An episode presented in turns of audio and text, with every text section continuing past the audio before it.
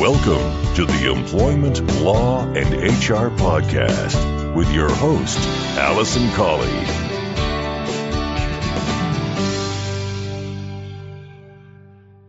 Hello, and welcome to this episode 185 of the Employment Law and HR podcast. I'm your host, Alison Colley. I'm an employment solicitor and HR specialist, and I run the firm Real Employment Law Advice, and I have been hosting this podcast since August 2014. In this week's episode, I'm going to be talking about a couple of things that are on the horizon for employers that I think you need to be aware of and to be planning ahead for. As always, if you have any questions or you would like any specific advice about anything we talk about today or anything employment law related, then please do not hesitate to get in touch. You can contact me directly by email on alison at realemploymentlawsadvice.co.uk or alternatively, if you'd like to have a chat, you can contact me on our head office number, which is 01983 897 003. So without further ado, I'm going to get into this week's featured content.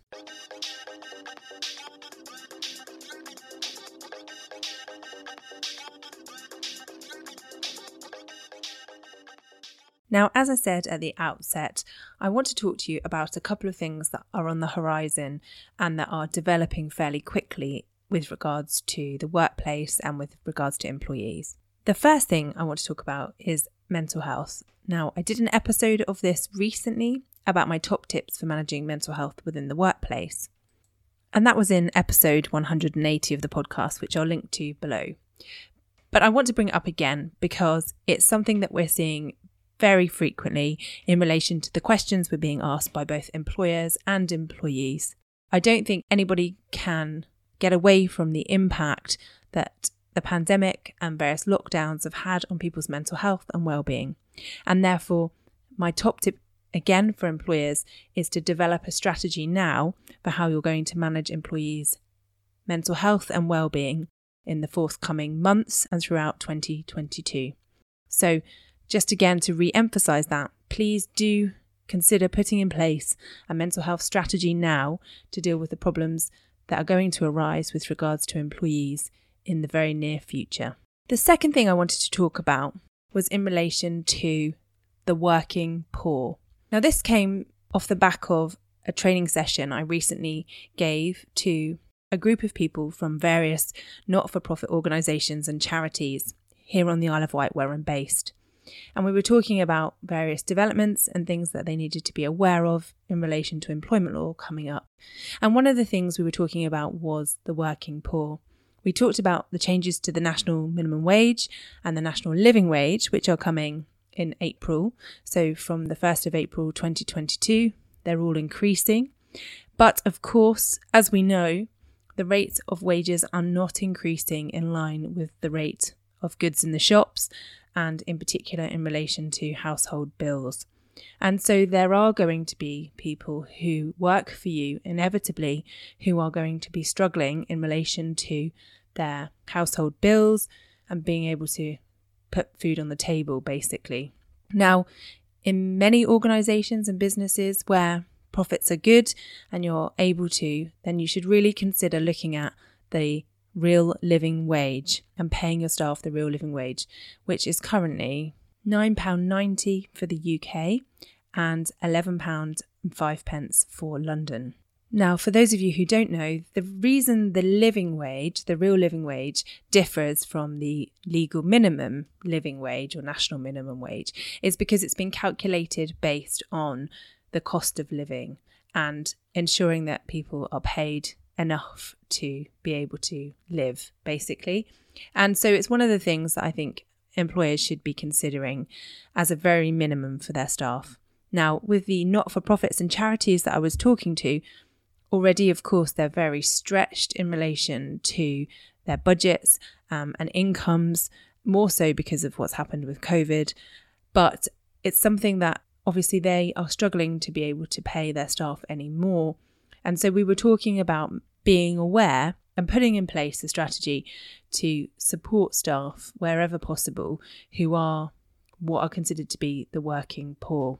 Now, as an employer, if you aren't able to look at increasing wages to make sure that they're in line with inflation and that you're paying staff enough to be able to meet their minimum bills and to live basically, and you are just paying the national minimum wage or the national living wage, then I would recommend that you consider other strategies and putting together ways in which you can provide information to staff and to just generally support them in understanding the difficulties that people may be facing in their own households.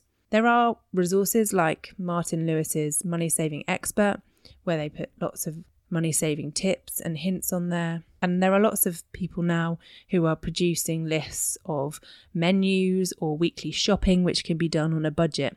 So it could be as simple as signposting staff to those sorts of resources, or maybe if you have a staff newsletter or an email that goes out, maybe pointing them to some budgeting tools that you can find again on the Money Saving Expert website or on the CAB website. And also, just again, being mindful that there may be people who are struggling and taking into consideration the stress that that can cause.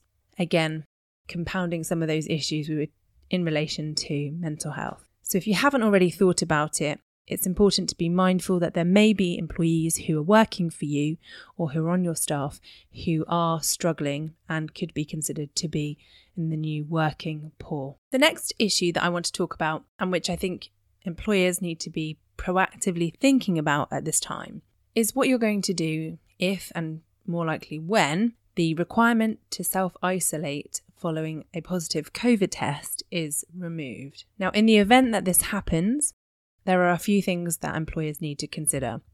Obviously, if an employee has a positive COVID test and they are unwell, so they have symptoms of COVID, then your normal sickness process would apply. So if they're not fit to work, then they are off sick, and generally most people self certify for the first few days. And then they would be entitled to statutory sick pay after they meet the relevant criteria. Or if you have company sick pay when somebody's off sick, then they would qualify for that. That's fairly straightforward and easy to deal with because they're not in the workplace and you're able to pay them under your sick pay rules or the statutory sick pay rules, depending on how long they're off for. Now, what I can foresee is problems arising when somebody has a positive COVID test, but they do not have any symptoms or they are well enough to work. And in this situation, what do you do as an employer? Because if you ask someone to remain at home and you prevent them from working because they've had a positive COVID test, then you are required to pay them. You would have an obligation as an employer in any other situation to pay them if they have a guaranteed hours or a salaried contract, for example. Now, this is fine if employees can work from home and you have that ability to say, right, you've had a positive test, stay at home for five days and just work from home that's fine, you can deal with it. Again, that's a, a, fairly straightforward thing, but something I think you should be putting in writing and communicating to staff if that's going to be your strategy when the rules change. The problem arises where you aren't able to provide work for employees and you're telling them to stay at home. That's when you're going to have to arrange to make payment to them. Now, again, many employers are very stretched and under pressure, and I can understand you wouldn't want someone sitting at home being paid full um, for doing nothing. So you might say, our policy is you have to attend work. If you have no symptoms or you're well enough to, then come into work. And again, that might be fine for the person who has COVID and they might be very happy to come into work and just to get on with things. The problem again arises where a colleague feels uncomfortable working beside somebody who has a positive COVID test and who hasn't been isolating or away from the business for a period long enough for the infection to go. And again, as a business, you might be concerned that someone with a positive test is coming into work and therefore potentially spreading it amongst the workforce and therefore taking out more people than necessary um, if they become sick, for example. So, again, lots of things for you to consider in this regard. I can certainly foresee a situation where there are people who are sensitive and do, to it and don't want to be exposed to potentially getting COVID. So, how are you going to deal with that? Is there a way in which you can bring people back into the workplace but keep them isolated from others? Are you going to ask them to wear a mask? Are you going to work, ask them to work in a different area of the business? Perhaps consider changing their hours so that they are not being exposed to as many people as they normally would. All of these things are you need to consider as a business. And I would say that you need to start thinking about it now because it looks very likely that the rules are going to change. And I don't think you'll have a very long lead in to do so. Ideally, I would recommend putting it out to the staff and asking them what their thoughts are in relation to the procedure and process that's followed in the event of a positive test, engaging opinion, and then looking at some solutions that work for everybody. And then once you have decided on what your policy is going to be, then of course communicating that to staff clearly and offering the opportunity for people to answer questions, ask questions if they wish to. Now, of course, the other thing that may happen and which people are predicting is that once the requirement self isolate is removed, that people will no longer test and or uh, lateral flow tests won't be available um, readily for free.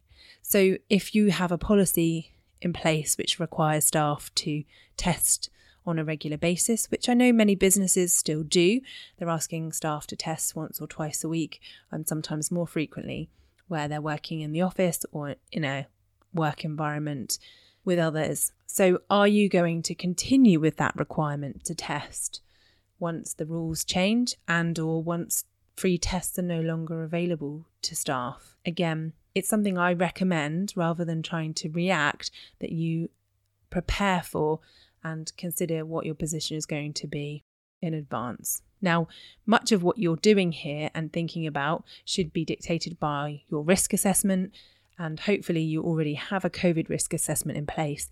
And I would recommend that you review that in light of the changing climate and the changing rules that are coming from the government, and then make your changes accordingly. I absolutely understand that disputes are going to arise in relation to this, and there will, will be members of staff who for reasons that may be personal to them or may be related to a vulnerable family member or something else will be upset if the rules around lateral flow tests are changed and or the requirement for people to self-isolate. So, if you do find yourself in a position with a dispute or somebody who has a complaint or raises a grievance about your decisions in relation to your COVID risk assessment, then do get in touch. We'd be happy to chat with you about it and talk through the options you have and the ways in which to try to resolve it. The final thing I wanted to talk about and touch upon again was in relation to the introduction of hybrid working. Now, I covered this in episodes 174 and 175 of the podcast, which I'll link to below. And we covered it in quite a bit of detail in episode 175. But lots of businesses I know placed their decisions to put hybrid working into practice on hold when things started to change late last year in relation to the Omicron variant and when there were more cases people decided actually we're going to put the brakes on bringing people back into the workplace at all and continue with full home working.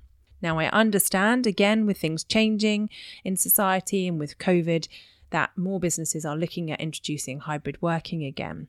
So, just to reiterate the points I made before about hybrid working, and that is not to rush into it head first and to actually consult with staff about what they want and things may have changed between um, when you did a consultation last year and now early this year, as people's views on the world and what they want have changed. So it may be that you have to revisit that consultation with staff to see exactly what they want going forward with their working regime. If you are implementing hybrid working, then I strongly recommend that you follow the checklist that we've produced and which is available to download on the website for free which I'll link to again in the show notes, but you can find it at realemploymentlawadvice.co.uk forward slash DIY documents. And in there, you'll see the checklist to download. And that gives you a number of things that you need to consider in relation to the introduction of hybrid working.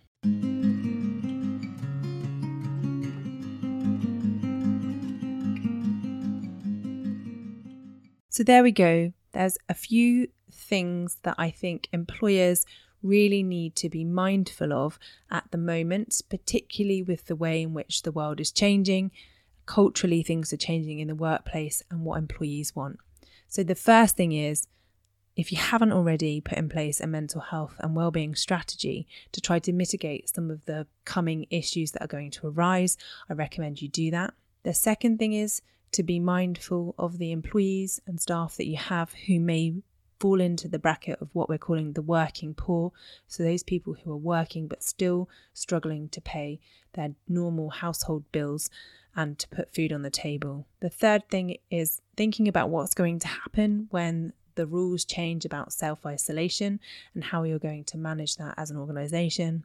And finally, if you are reconsidering introducing hybrid working, to again look at the checklist and consider consulting with staff about how it's going to work in practice.